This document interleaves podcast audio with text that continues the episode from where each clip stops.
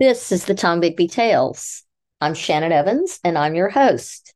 I write about a small town in Mississippi in the northeast corner along the Tombigbee River called Columbus.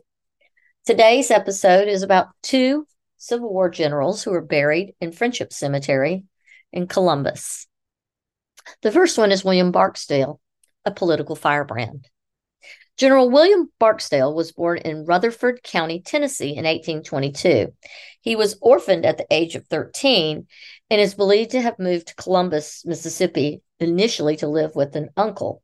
He was a graduate of the University of Nashville at a very young age and then studied law in Columbus before sitting for the bar successfully before the age of 21. Barksdale would marry Narcissa Saunders from Louisiana in 1849 on his return from the war in uh, Mexico. She brought with her 20 enslaved people, horses, mules, and a wagon of household goods. They made their home on his plantation and had a total of 36 enslaved people near the present day Alabama line in New Hope, in the New Hope area. Prior to his marriage, Barksdale served with the 2nd Mississippi Volunteers in the Mexican War.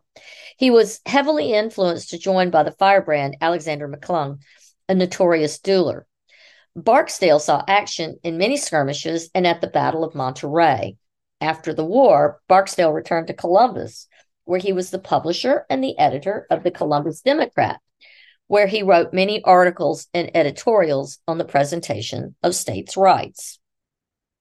In 1851, he was made a member of the state convention and went to Maryland to the to the Democratic convention and 2 years later he was elected as representative to Congress as a pro-slavery Democrat.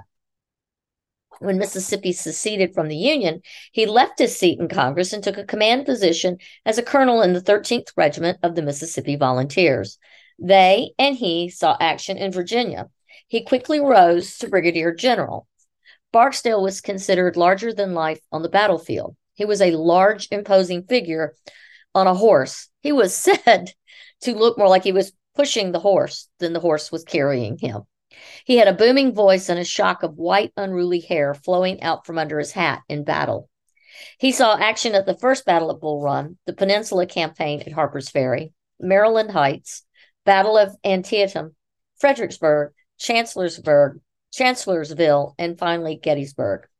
It was at Gettysburg where he was in command of the 3rd Brigade of Jubal Early's division, where Barksdale was mortally wounded. He was on his horse leading his men in an assault on Longstreet's charge in the peach orchard when he was first shot in his knee, then his left foot. Finally, with his back to the enemy, encouraging his men to rally, he was shot in the back and a huge hole appeared in his chest, piercing his lungs. He was carried to the Joseph Hummelbaugh farmhouse on the edge of the battlefield, where he told his aide, I am killed. Tell my wife and children I died fighting at my post. He died the next day and was buried in the farmhouse yard. His wife would go to Gettysburg and have him dug up and brought home to Mississippi, where he is buried in Greenwood Cemetery in Jackson. A cenotaph was then placed in the Columbus Military Section in Friendship Cemetery by the United Daughters of the Confederacy. The other general that we're going to uh, hear about tonight wasn't actually a general ever. He was a colonel, and he was a bit a bit of a uh, of a firebrand also. His name was William Bartee Wade, and he was born in Bedford County, Virginia in 1823. He was the son of Pascal and Frances Barton Wade, and the Wades were very prosperous slave owners um, who descended from Isaac Wade, a Revolutionary War veteran. In 1835, Wade's father moved to Columbus in Lowndes County, and during the Mexican War, Wade enlisted, enlisted in the 1st Mississippi Regiment, rising to lieutenant of Company K and distinguishing himself at the battles of Monterey and Buena Vista.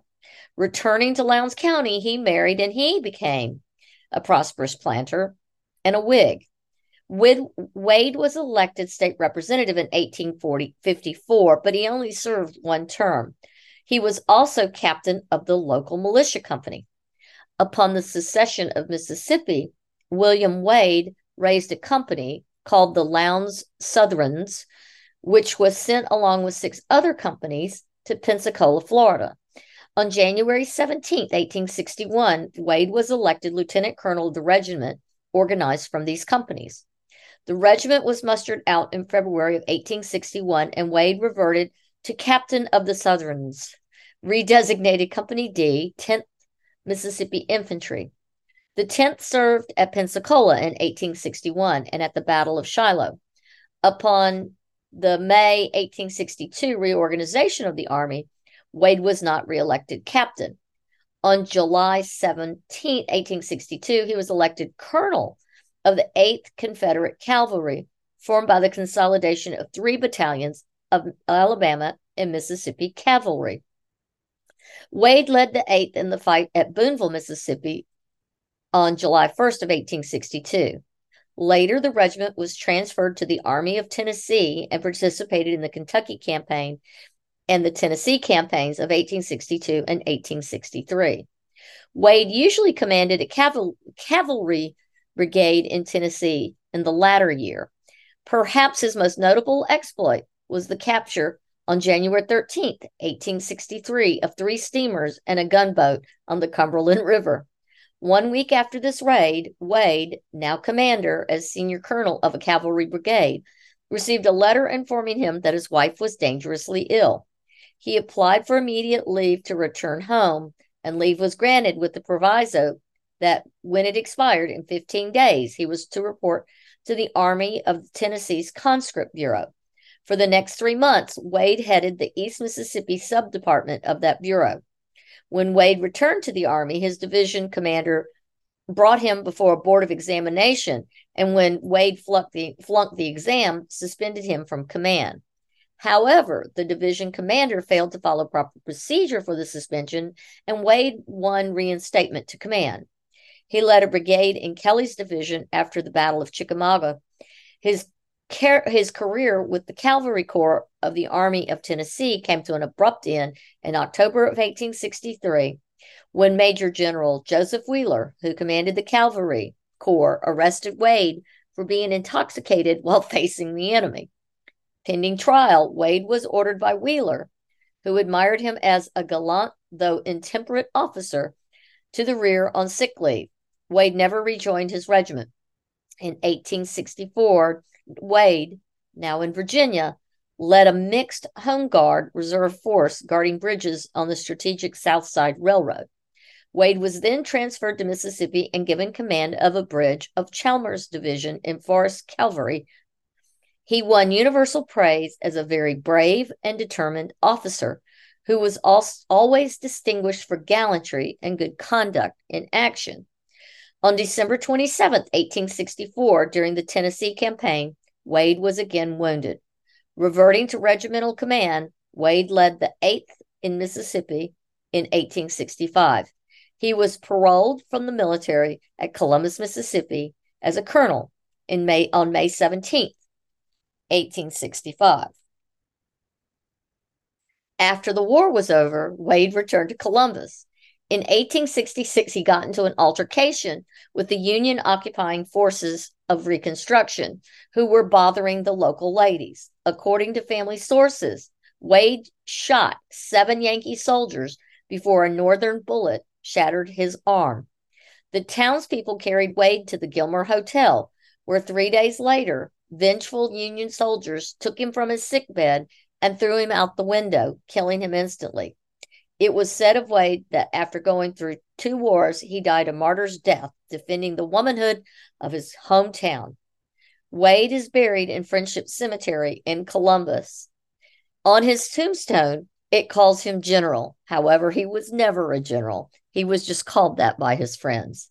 He led as a colonel a brigade of cavalry during the last year of the war he was briefly a general in the state militia before the war, which rank perhaps has caused this confusion.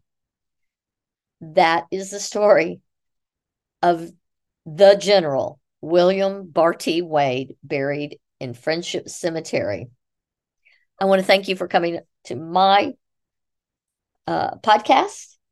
If you want to learn more about Columbus's vast and varied history, if you'd like to learn more about these generals and others like them, as well as about the homes and the various other characters of Columbus who were not thrown out of hotel windows, like and follow the Historic Home Tours of Columbus, Mississippi Facebook page, and then follow, like, and subscribe to this podcast, The Tombigbee Tales. Until next time.